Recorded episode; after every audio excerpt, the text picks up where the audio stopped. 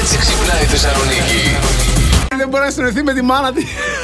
Μα Εγώ της τη λέω, ζω εδώ μέσα, Θεέ Πες μου. μου τον αριθμό παροχής του ρεύματος για να σου κάνω...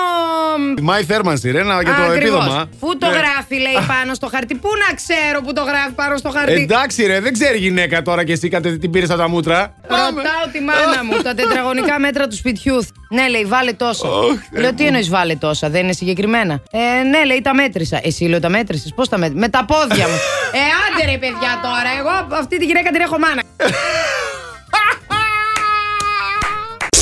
Τι είναι αυτό που θέλεις όσο τίποτα να κάνεις, αλλά δεν τολμάς. Να βγω με το βρακί στο μπαλκόνι, λέει ο Κώστας. Γιατί δεν το Βε- τολμά. Ναι. τι, τόλμα το, ρε. Σιγά, Το πολύ πολύ να σιγά. πάθει πνευμονία με το τέτοιο κρύο. Ναι, δεν έγινε και τίποτα. Εγώ Α. χθες το έκανα το απόγευμα γιατί άρχισε να καβγίζει ο σκύλος στα μάτια και βγήκα με το βρακί μου με το βρακί εκείνη την ώρα. Λέω τι έγινε, τι έχουμε κάτι εδώ χαρά. πέρα. Να με δει και ο κλέφτη να τρομάξει λίγο, κατάλαβες. Ναι, θα σε δει με το βρακί και θα τρομάξει. Ναι, γιατί θα τρομάξει. Σιγά Ναι. βρε!